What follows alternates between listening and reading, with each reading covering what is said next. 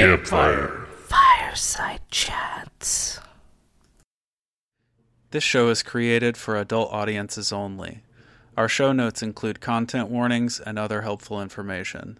We strongly recommend taking a moment to assess the situation before continuing. Let's begin. Welcome, campers, to this week's Fireside Chat. Just a couple of quick announcements, then we'll get to this week's guest. Starting with Patreon. Go to patreon.com slash campfire tales of the strange and unsettling.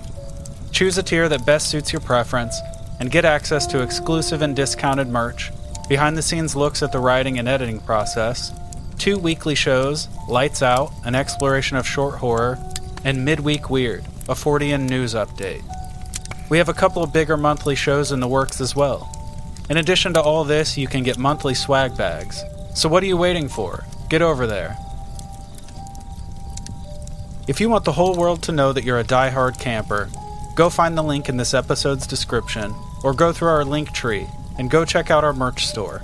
Stickers, t-shirts, hoodies, coffee mugs, all with fantastic designs by Jonathan Dodd, Easton Hawk, and the Crescent Hair. While you're in that link tree, tap on the Discord button and come join the community that we're building. Our Discord is a place where we can connect with all of you on a more personal level, so get over there and join the fun.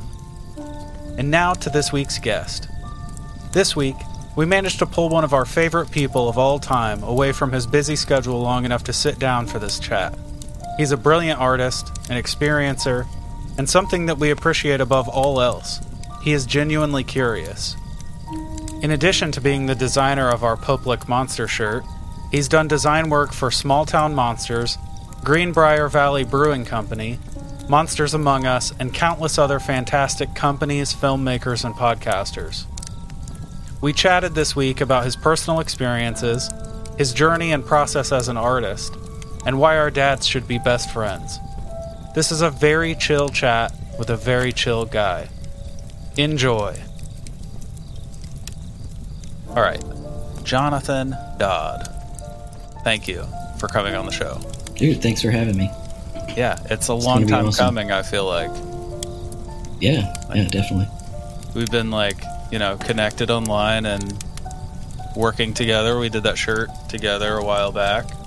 But yeah, I'm I'm just stoked to have you on the show finally. Yeah, I mean, I- the campfire chats are so cool. Um, you've had some really awesome people on here, so I'm just honored to be here. Thank you for having me. Yeah, of course. Um, really, I wanted to start by just asking straight out, like, have you had any anomalous experiences? Oh yeah, I, I definitely have. Um, and well, I, what would you like to hear about? I have mean- um, Is there's like a menu to choose from? sort sort of.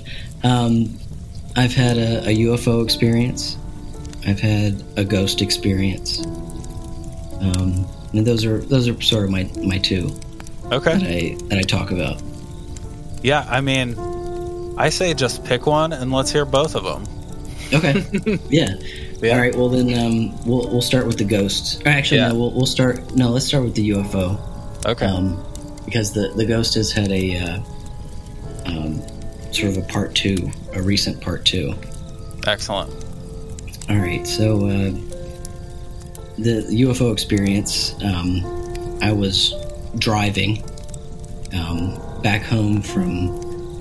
Uh, I work at Virginia Commonwealth University in Richmond, and I was, you know, headed back up to Fredericksburg, and uh, on 301, um, I was sort of spaced out, listening to a podcast, you know, just kind of, you know, highway hypnosis sort of situation. And um, all of a sudden, sort of like a, a blinking caught my attention, you know, up above my head. And I, I kind of looked up and I saw, you know, something sort of blinking in the sky. And then looked back down at the road. You know, my brains just sort of said airplane. And then I was like, well, wait a minute. It was standing still. So I looked back up at it and it was still standing in the same area that I saw it before, right above the tree line. And I could make out, you know, it was a you know, sphere, like a. It almost looked like a, a disco ball, Okay. to, to be honest. But you know, smooth, sort of like a Yeah. you know mirrored ball. Um, Okay. And it, it was either blinking or uh, reflecting the sun in sort of like a you know like a signaling kind of way. And it, it Yeah. blinked at me three times, and then spun on its axis and disappeared. And it was like one of those situations where I was just like, I kind of was like, you know, like, what was that? Like that, that was so wild. And up until that point, like I hadn't like really seen anything like that. And it was, you know, it was just like, there's no other explanation other than unidentified flying object Right. at, the, at that point. So, You just have to Yeah. like put it in that basket. That's that's wild. yeah, I had never seen anything like that before. I always wonder when when you're in that situation for the first time, like in because you hear it a lot, but I wonder if it's actually do you honestly like for a moment question your sanity? Yeah, definitely. You're like, 100%. did I did I really see what I think I just saw? I, you know how like in you know like comedy films or something, they'll see something and then they'll be like, oh, Yeah. what was that? And you just it, you just think that that's so ridiculous. Mm-hmm. But in that moment, I did that, and I was just like, what is that? It was so strange, very Yeah, strange. that's yeah, that's what like when you say it because you said it spun on its axis and then disappeared. Did it like move up, or did it literally Not like fade It was- into it was in the same it was in the same exact position the entire time as i was driving um i was you know i had to like look down at the road every now and then but you know Yeah. i would look back up and still see it and then and it would blink and then it turned on on its axis and just it was it was just like it just disappeared out of thin air it was Wow. it was very strange that's crazy. See, that feels like that feels like interdimensional to me, right? Like it just kind of faded into the fabric of reality. for that split second. Either that or some kind of like camouflage, maybe. Well, see, I, yeah, I mean, I I got more, yeah, more of like a camouflage kind of Okay. feel. Like it was just done showing you. Yeah, it was just like either, hey, look at me, hey, look at me. Oh wait, nope, Yeah. gone. Another thing that's common in those that I wonder about um, did you, in the moment, did you feel like it saw you? I did, I did, Yeah? yeah. Um, so there was like a connection? I yeah, yeah, and the moment that I was like locked onto it, like, okay, I'm gonna see what this is, then it then it disappeared. Oh, man. Yeah. Yeah. That's bizarre. It- yeah, it, it was it was super wild, and it kind of blew my mind. Yeah. it definitely like sent me down a, a little bit more of a rabbit hole as well. Um, you know, I had always been into like weird stuff, you know, as a Yeah. kid, and um, had never seen anything like that before. Um, but yeah, I mean, I I, I think it did kind of like prime me a little bit more for you know some of the weirder stuff. Yeah. I, I feel like that's the big difference. Like, I always say that when like when people experience things when they're very young, they tend to over time rationalize them and like you know, oh that must have just been, you know, I was a kid. Mhm. I was Yeah. it was probably my imagination or whatever it was. But I feel like when you when it sticks with you your entire life, when you're like 40 years old and you're still telling a story about a thing that happened when you were seven, Right. it was probably as wild as you remember. Yes. You know what I mean? Yes. That's actually a pretty good transition into my ghost story Yeah. because that's a situation that to this day I can still, you know, close my eyes and see this in my brain. You know, and this was I think I think it was either first or second grade that Oh, it wow. happened. Um, so I was, I was a fairly young kid at the Yeah. time. Um, it was a uh, a field trip, an elementary school field trip, um, to historic Kenmore. Kenmore was a plantation in Fredericksburg. Okay. Um, the, there was a guy, uh, he was a wealthy merchant. His name was Fielding Lewis, and he married um, the sister of George Washington, Betty Washington. yeah.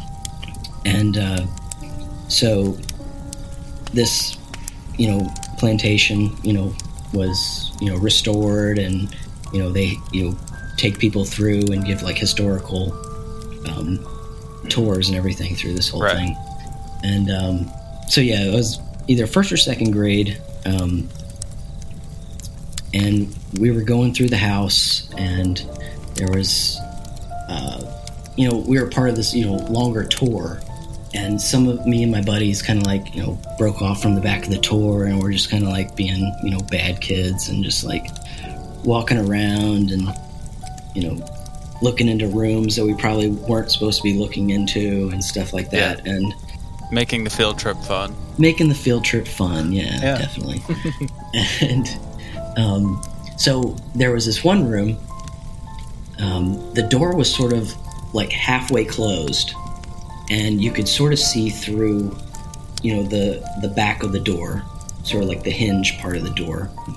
Um, and I can remember looking through that crack in the door and seeing somebody laying in this bed of this room and there it was sort of like a whitish it was like sort of like brownish white hair like hanging down out of the bed like and then like the covers and then the hump of the person like laying in bed Okay. and I can remember just being like, "That's super weird. Like, who is laying in this like historical bed? Like, like." yeah. And I can remember like just being like, "That's like the weirdest thing." And it didn't even really dawn on me until like much later that you know that Kenmore is a very haunted place. Right. Um, and so I, you know, from then on, I was just like, I wonder, you know, if I saw a spirit, you know, somebody who had once lived in that house, um, who, you know, lays in that bed from time to time. I don't Yeah. know. Um, and you know, I, I always sort of in the story, like when I'm telling people the story, um, you know, maybe it was just somebody, you know, on their lunch break, you know, one of, one of the historical reenactors on their lunch break, you know, taking a Yeah. little, you know, power nap or something like that. um, and I told you, you know, just a, a second ago that there's sort of like a part two, like a very recent part two to this. Yeah. Um, so, um, a collaboration between um, our mutual friend Carly of uh, uh, the Village Terra Witch. Um, I told her this story, and I ended the story a very similar way. You know, I don't know. Yeah. You know, this could you know could totally be somebody on their lunch break, and she straight up says, "Well, let's see," and she starts like pulling cards for this. Yes. Yeah. And I'm like, wait a minute. We gotta like do like a collaboration on this. Like we gotta like do like a an Instagram thing for this. And she was totally down for it. Um, so I like drew a portrait and stuff like this. You know, after after our session and everything. Because um, what happened was um, we were trying to identify. Number one, we were trying to figure out if this was actually somebody who had died and you know still is around this Yeah. area. Um, that was my number one question. Number two, who was it? Yeah. And then, you know, we kind of went on from there. Um, so she did figure out that yes, it was somebody who had died. And I'm on, you know, on the other end of this conversation, like Googling and like, Yeah. you know, kind of like going crazy, like um, doing some research um, as she's like pulling cards and like figuring stuff out. So one of the one of the things she says is uh, it was a lady who, you know, married very young and was not 100% happy in this relationship, and then also had very young children die, like Okay. um, two girls and a boy. And I was like, okay, well, I can figure this out. So I started like Googling stuff. And um, actually, on the Wikipedia page for um, uh, Kenmore, you know, they have everybody that's ever lived there. Right. They have, you know, um, family trees and everything like that. And I found out that there were two women that were married to Fielding Lewis. Um, one died very young, uh, and then Betty Washington came into the picture, yeah. and then she actually had like 12 children, like Yeah. 11 or 12 children uh, from Fielding Lewis. Um, and it was like two or three of them died very young. So we kind of landed on her that it was, it, it might be Betty Washington wow. that we were talking to and that I had seen as a child. Famous ghosts. It was, yeah, it was, it was kind of cool. Yeah, it, it was a, Yeah. a really cool experience. Yeah, I was. Yeah, I was gonna say I'm pretty sure Betty Washington lost. I believe it was her first three when she was still fairly young. Mm-hmm. Yeah. Yeah, that's wild. And I mean, the, the fact that she like just kind of felt that and Yeah. was able to relay that to me and then i'm on the other end just like researching stuff and then we Yeah. were just like kind of throwing it back and forth and just kind of narrowed down to that one person Yep. it was it was just really cool Yeah. and to you know the cherry on top of this whole thing my last question uh, for carly to ask betty uh, was what she thought of the portrait that i drew of her and yeah. the feelings that she got was like Betty was stoked about it. Like Yeah. that people remember her and like uh, were still, you know, still cared about her really. Yeah. So, and I, I mean, I think that was really cool. It just Yeah. it made me feel good. Good. Good. Yeah. Yeah, that's a nice ending. Yeah, Yeah. Carly's pretty incredible. definitely. She Definitely. She's a gifted person for sure. Everything she does reads so authentic to me. hmm You know, Yeah, like One hundred percent agree. for me, that's rare with with people in that field. You know what I mean? Yes. I feel like a lot of people, a lot of people in the like in the psychics and readers, and I feel like a lot of those people are just making money. Right. you know and Yeah. i don't i've never got that from carly she's yeah she's pretty awesome I agree. so like i wanted to ask were i mean would you, were you already into sort of weird stuff at that time like when you were that young at the time that you saw the Um, ghost or was I- that Yeah, I mean, I, I feel like I was definitely very aware of stuff like that. Um, even like as a, a little kid, um, my dad would. My dad was like super into this stuff too. Like, I mean, he would like tell us stories. Like me and my brother, like we grew up just you know fantasy stories and movies and books and like all kinds of stuff. Um, so I mean, yeah, I think I, I, I definitely grew up with it. Nice. Yeah, same here. I grew up hearing like crazy campfire stories from my dad and watching like all the unsolved mysteries and all that stuff that Mhm. everyone cites. Like my dad was way into all that stuff. Oh yeah, I feel like a lot of us grew a lot of us that are in like in our 30s now and like late 20s, probably late 20s to early 40s. hmm I feel like our parents' generation was really into weird shit.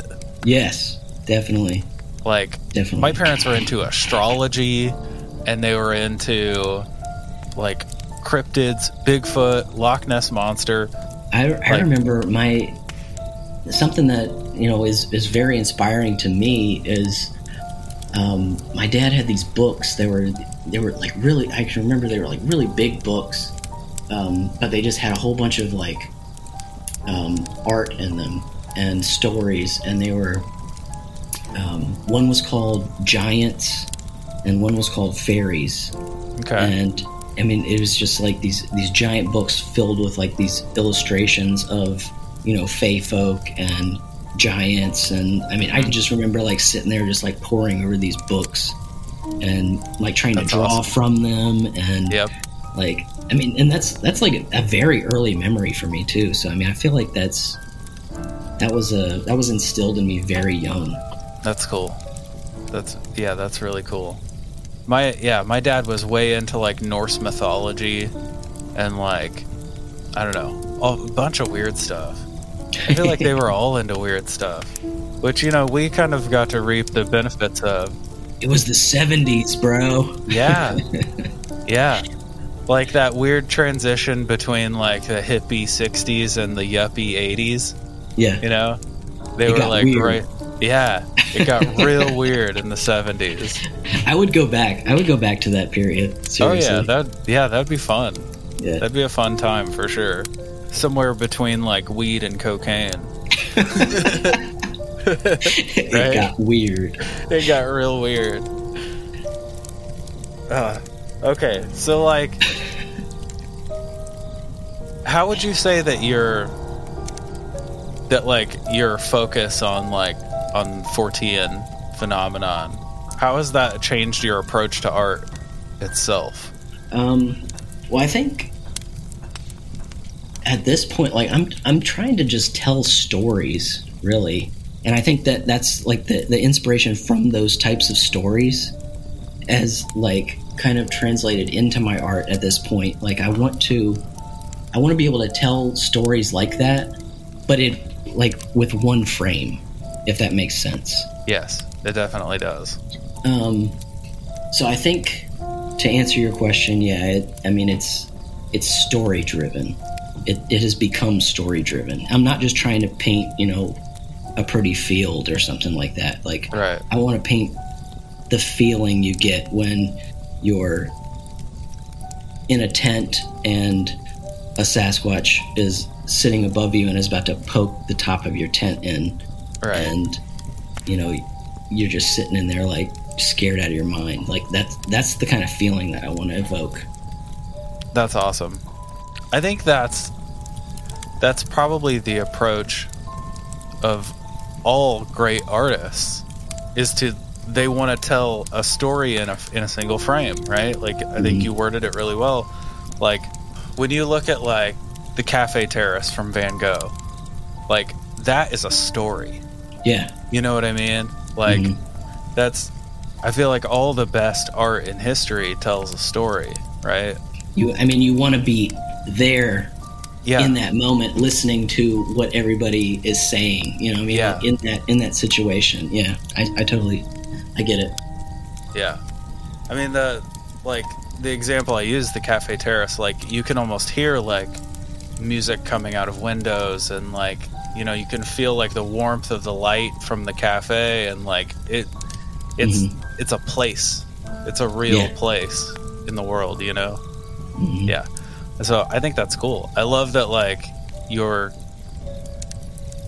kind of the fact that you've gotten into the stories in the Fortean stuff has kind of like pushed you to that level with your art. You know what I mean? Yeah, yeah. Because I mean, Yeah. before, like, I mean, I kind of come from painting background, a uh, cartooning, you know, comic book kind of background, um, and you know, bef- before like I got into the stories, you know, it was just like draw a person, you know, sitting here, you know, like or draw, Yeah. you know, you know, Superman, you know, flying, or you know, Right.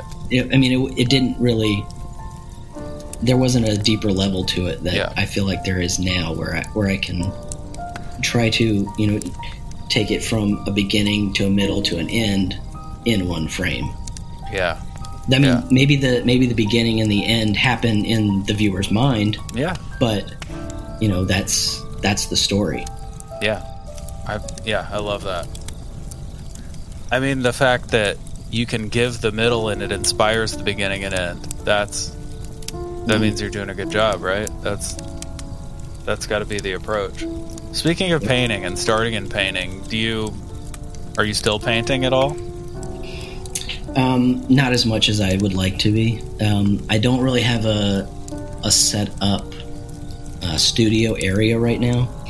Um, back when you know, it was, it was a few years ago. I lived in a different house. I had a, a whole, you know, attic upstairs area for my art. Um, and that's where I did a lot of paintings. Um, but right now, I mean, I, I have a lot of like commission work and stuff that I'm doing, you know, digitally. Yeah. Um, and you know, it's it's all on the iPad, so it's my my studio is the couch at this point, you know? Yeah. and that that all really kind of you know uh, came from quarantine, and you know, just like sitting down and you know trying to you know get that same you know feeling of like just you know putting artwork out, but Yeah. on a smaller scale. But it also you know turned into a larger scale, you know, Yeah. as well, you know, you know, on the iPad. So, um, I would like to definitely get a, a studio space set up again, so that I can start doing some more stuff like that. Um, but yeah, like I said, it's it's kind of fallen off at this point. See, my my daughter paints, and she has recently, the last few months, she's kind of transitioning a little, spending more time on the iPad, Mhm. you know, and she's like, I miss the mess. Yeah, yeah, You no, know? you definitely do. You definitely do. Um, I'm not. I mean, I I normally do like uh, acrylic paintings. Yeah. um, is sort of like my go-to medium. Uh, and yeah, I mean, I can I can just remember like my my studio would like have, you know, I would work on like these cardboard sheets, just like you know, putting you know globs of paint all over these Yep. cardboard sheets. You know, like the, big cardboard sheet, like Bob Ross. You know, like the, Oh, yeah. big Same. palette.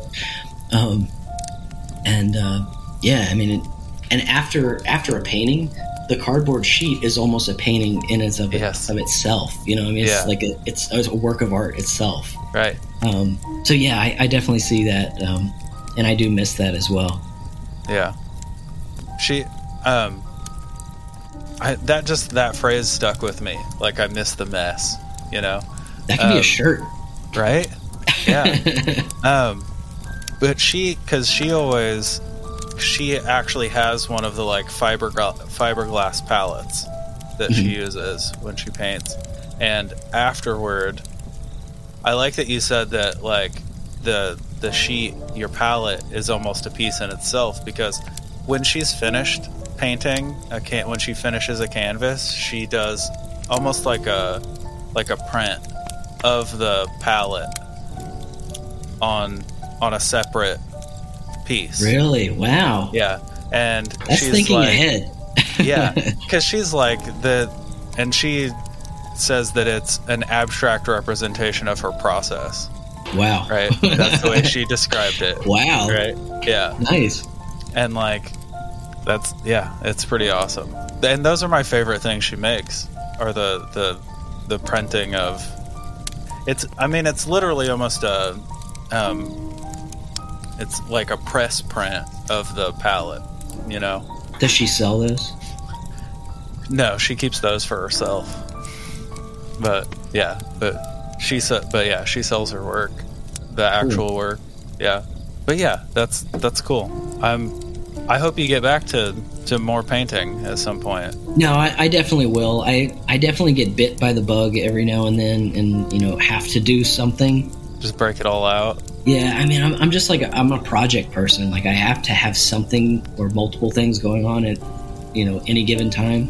yeah Um, and sometimes you know, sometimes I have to paint something. Sometimes I have to, you know, build a cigar box guitar for whatever freaking reason. I don't, I don't know. Like I've I, I've gone through like weird phases of like just you know different projects, and yeah i've been like that most of my life too my brain's just weird like that. Yeah. yeah like i i've always been like a phase person like Mhm. i'll spend like six months really loving like art and i'll spend six months drawing and all that and then i'll spend six months playing guitar three hours a day Mhm. and then I, and i just like move through these phases i'll spend you know six months writing constantly um, that's one thing i've really liked about the podcast is it's like focused me Mhm. you know Like now, I know every day I'm gonna spend three hours writing.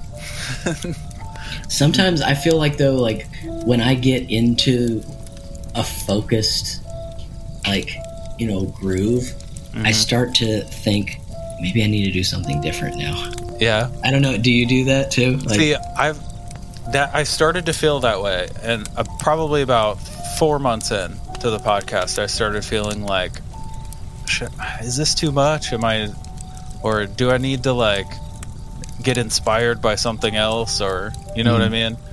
Um, but I've found what like satiates that is instead of the going through like blocked out phases like I did before, I have been able to like kind of pepper in the other things, you know, throughout the day. So instead of like on top of the three hours of writing, I'll sit down and, you know, record myself playing guitar for a half hour, you know, or I'll just sit down and like draw a Hopkinsville goblin. You know what I mean? Like, and then just that's it. That's all the drawing I'm going to do. And then I go back to writing. Um, but yeah, I'm. It helps. It's it's definitely helped keep me focused too. Like I think I've figured out now that I'm 35 years old. I figured out that I can like do all the things that I love doing. Yeah. Like I have room for all of it. You know what I mean? Yeah. you don't have to just focus on one thing. Yeah.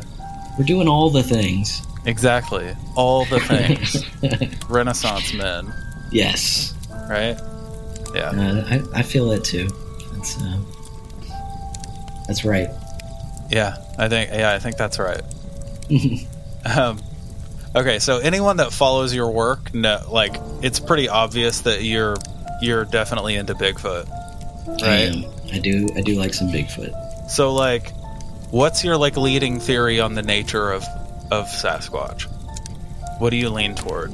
Um, I I definitely lean more toward the flesh and blood Bigfoot, but um, I do I do like to flip flop a little bit, um, and I, I think I can you know I can afford to do that. I'm not like a boots on the ground researcher. You know I don't have you know any skin in the game at all. Like um, Yeah. nobody nobody you know with you know any Bigfoot clout gives a shit what I have to say about about Bigfoot. so I mean I can sort of you know jump back and forth if I want to. Yeah, And as an artist, you know sometimes it's fun to do that. Um, but I I do tend to to lean a little bit more towards like a a physical being yeah, um, where that being comes from, you know, it's kind of up in the air. Um, I do like the, you know, interdimensional kind of. Uh, I do like that. I do like um, extraterrestrial theories. Um, so yeah, I mean, I, I don't, I don't have a, a concrete answer for you. I'm sorry to say, but yeah, I, I flip flop. dude, I like that. I I love that you were like nobody cares. Like, so I can just you know I can think this on Monday and think that on Tuesday, right? it, I do that. I mean, Yeah. Um, if you were to look at my Bigfoot bookshelf, you would see Jeff Meldrum on the left side, and you would see Timothy Renner on the right side.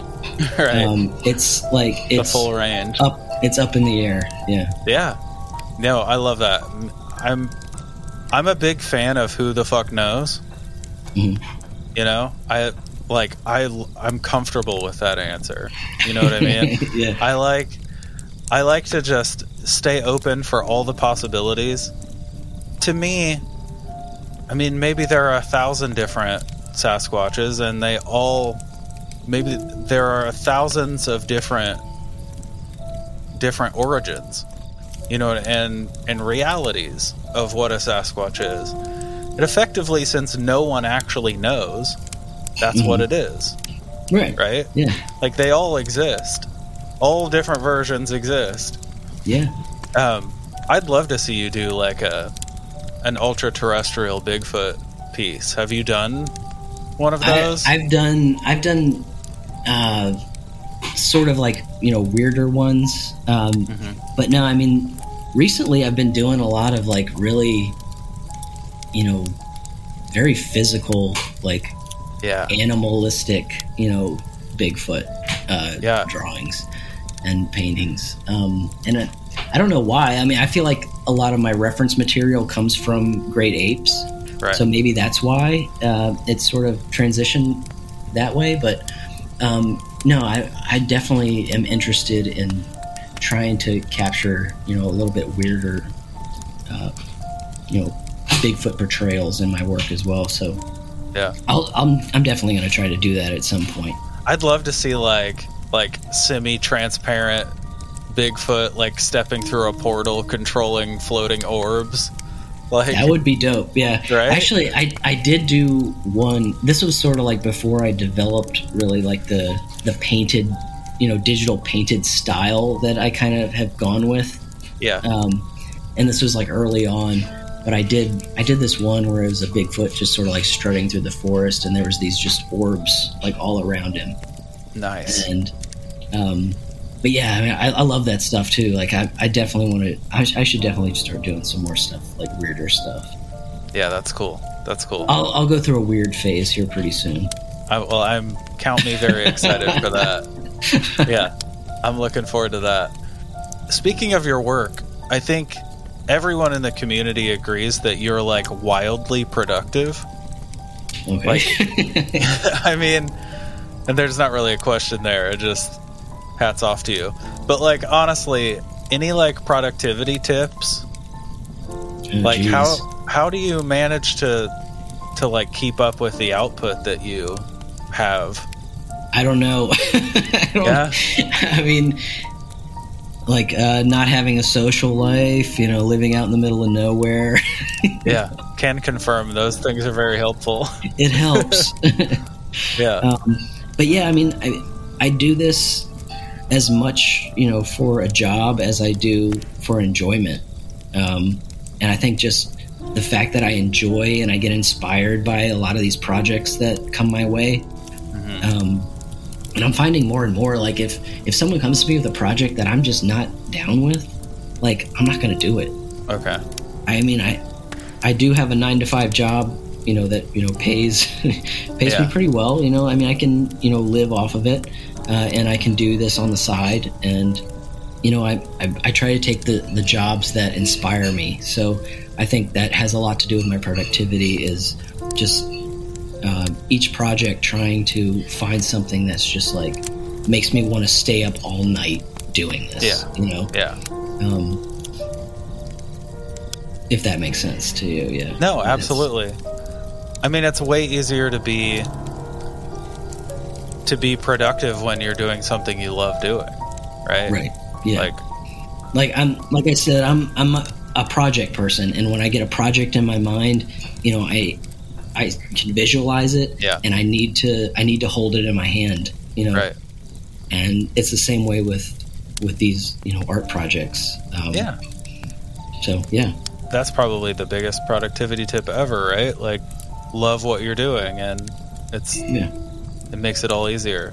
Yeah. I mean, I even week to week for the podcast, I notice a difference. If I'm like really into the story I'm writing, yeah, it's so much easier. It's and some weeks I'll admit are a struggle. You know what I mean? Mhm. Like yeah. I'm like, man, this this one is not as inspiring. And you just kind of have to like trudge through and tell the best story you can and What are uh, what are the the easiest stories for you to tell? Like types of stories. Okay. Um I will say I love a good mystery. Mhm. And obviously almost everything we do is mysterious in some form or another, but like the straight up mysteries, like the Eilean Mor Lighthouse mystery. Dude, I was just about to ask you, like that one. That was an awesome episode, dude. and I could tell you guys you guys went in for that one. yes. I loved that episode so much. Um That was cool. also the um Nahanni Valley Mhm. our episode on Nahanni Valley in Northwest Territories. That was that one went like that. I mean, and this rec- this most recent this episode that I did on the Ozark Howler. Oh yeah, yeah. Dude, That was tight. That was a good episode. that was that story was like a 30 minute audio drama. yeah, I, yeah. At the end, you guys were like, "This was the longest one we've ever done." by a long shot. yeah. Yeah, I, and I'll be honest, I wrote the first draft for that in about four hours. Like, I just sat down at my computer and Focused. started writing. Yes. And it was like Nice. time travel. It was suddenly, it was four hours later, and I was sitting in front of 55 pages. wow. Yeah. It was, it was crazy. But every once in a while, I come across one like that, and it's like, I just love every word I'm typing. I'm, I get more excited about Yeah. what I'm making, you know? like that one. That one, I could, I could see that one like unfolding as like a film in my head. Yes, that's awesome. That was, that was, yeah, definitely fantastic writing. Thank you. That's that's what I that's what I want to hear. That's what I was really going for. And like it kind of sparked something in me that like I think might inspire a future project, hmm you know, which is awesome, which is always awesome. I'm like constantly adding to a list of things I want to do with my life. So, Well, if I can help you at all, let me know. yeah, absolutely. Um, I'll do that for sure. So, before we finish, I just wanted to ask you who's your favorite visual artist of all time? Oh, jeez. Uh, I'll probably have to go with um, Jack Kirby, um, not of Paranormality magazine, yeah. of, of Marvel Comics. Yeah, of course. And that's, you know, that, that goes back to, you know, the early days of my childhood. Um, my dad worked as a printer, and, you know, he would bring home these huge reams of, like, white paper, you know, pads, and we would put them out on, you know, the, the kitchen table. And, you know, we would have pens and pencils and markers and paintbrushes and stuff, and we would just, like, sit there and draw. And most of the time we would, you know, pull out his comic collection, and, you know, he was a huge, you know, Marvel Comics nerd. Yeah. And so we would have, you know, like Captain America and Thor and, you know, like all those, you know, early, like, 60s and 70s Jack Kirby Yeah. uh, drawings out there, and I would, you know, would draw from them. So I, I think that's probably, you know, he was probably one of my very early influences. So I'd probably have to go with Jack Kirby. That's yeah, that's an awesome answer. Dude, I can't help but feel like our dads would have been like best friends.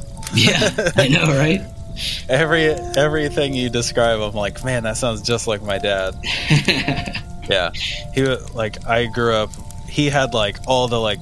You remember um, in the '90s how they had like comic book cards? yeah, yeah, The like, yeah, and it was like a thing. Yeah. To- we, to we had them. um we had what was the artist was uh Hildebrandt. You ever heard Yes. the Hildebrandts? Uh-huh. Yeah, they had these awesome comic cards that we would get. Like we would just get like stacks and stacks of them, yeah, and they were just like the coolest illustrations, like painted illustrations. yep. Um, I think that's what you're talking about, right? Like Yes, something it like is. That. Yeah, they were like comic. They were like trading cards with with character with comic book characters on them. Yeah, yeah. Yeah. Um, Those my dad had like three or four albums of just like page after page of those, and he would like buy full sets. Like he was a huge comic book nerd. He had like, you know, I grew up. He had his. My parents shared a closet because the other closet was filled with those white comic book boxes. yeah, You know? yes. Yeah. To this day, to this Yes. day, John Dodd, my dad, has tons and tons of these white boxes. Yeah. Yeah. He sold Yeah. off most of his um, Silver Age uh, Marvel comics within the last like decade, but um, he had a he had a huge collection. Yeah, same same with mine, man. I think in like the early 2000s, he sold a lot of a lot of his older stuff, but like he still, I mean, still, yeah, still he still has an insane amount of comic books. Yeah, So, they would be yeah. they would be best friends. See, man, What's his phone number? I'm gonna give it to my dad. right? Yeah, we'll have to connect them. this was awesome. Um, yeah, man, dude, this is so much fun. Yeah, This is great. Actually, I'm curious about one more thing. Okay. because I you mentioned a, li- uh, doing a ton of commission work, and I know we talked a little bit about it with the painting, but like, do you still? Is it still important to you to make time to create for you?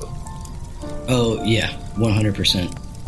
Um, and actually, I've, I've kind of run into this very recently, um, where I'm just like, I can't get into something like a, a certain commission if I'm still thinking about, you know, something that you know a project that I've been wanting to do. Yeah, So I'm like, it's it's definitely like a push and pull kind of thing where I was like, I got to work on this for you know an hour or two, but then I get to do, do my thing.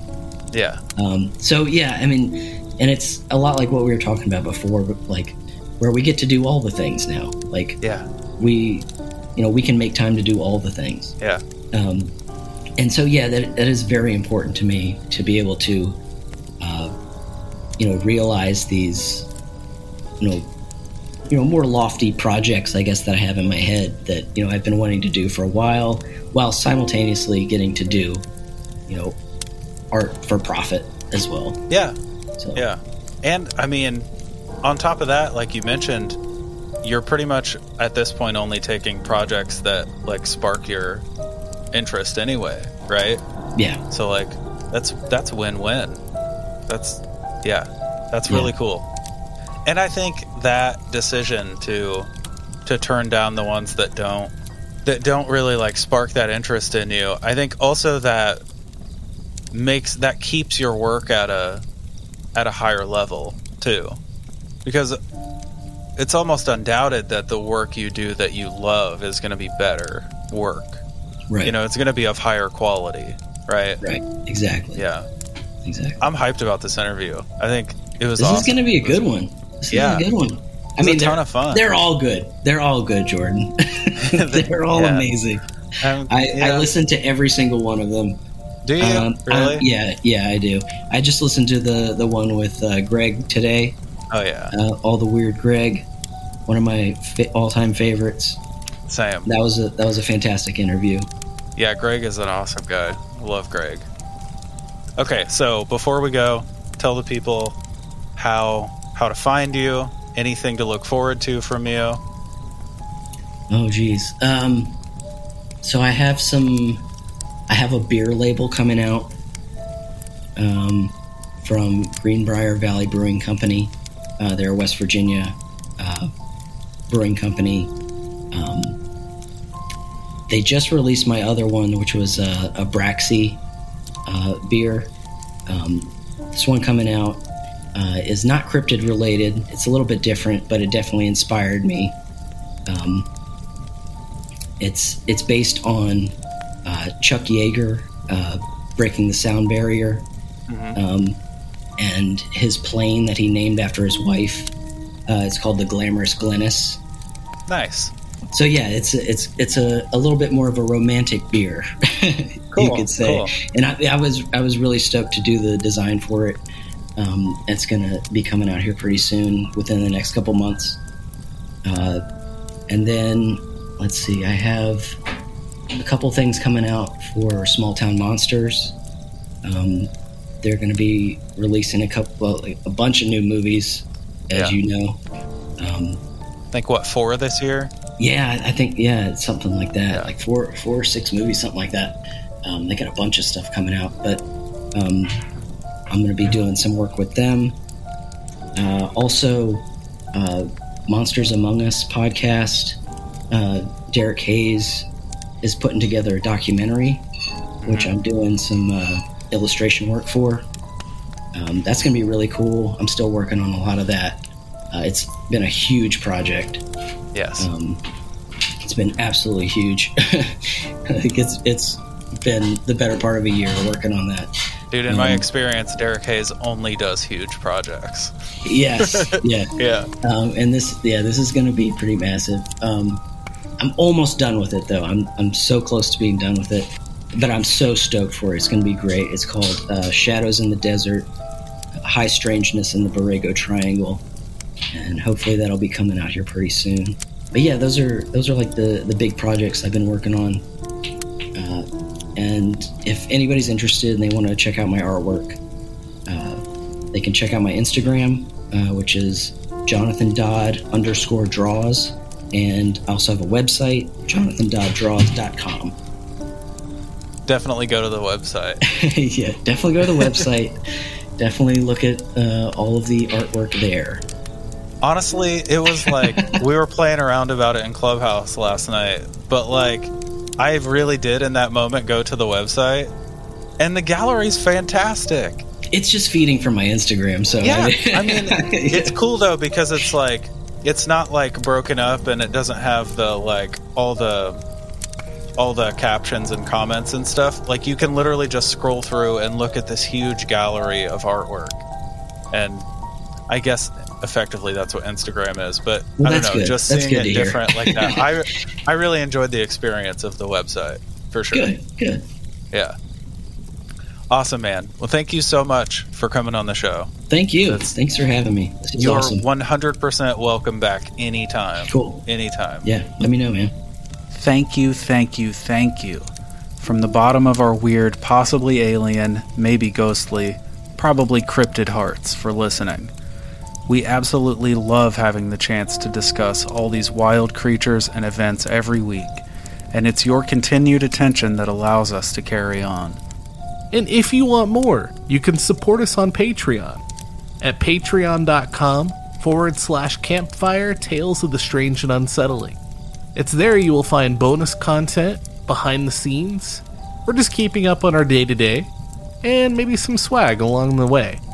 It is our way to show thanks for your support and do everything we can to provide you with as much content as possible. Again, that's patreon.com forward slash campfire tales of the strange and unsettling. With that said, we want to get to know each and every one of you, so please come and check us out on all the socials at campfire.tales.podcast on Instagram and Facebook, at Campfire campfire.totsau on Twitter, and you can also visit our website at campfirepodcastnetwork.com. If you love the show, please rate and review it. It's what truly helps us continue bringing your weekly dose of the strange and unsettling. And lastly, we do have our merch store. You can find the link available on all of our social media or via our link tree. Show your support. Buy a shirt, buy a sticker, buy a blanket, buy a pillow, anything that you want to rep Campfire Tales of the Strange and Unsettling. And that's it. Until next time, I'm Ryan, I'm Jordan. and remember, campers, Stay weird and trust in the unknown.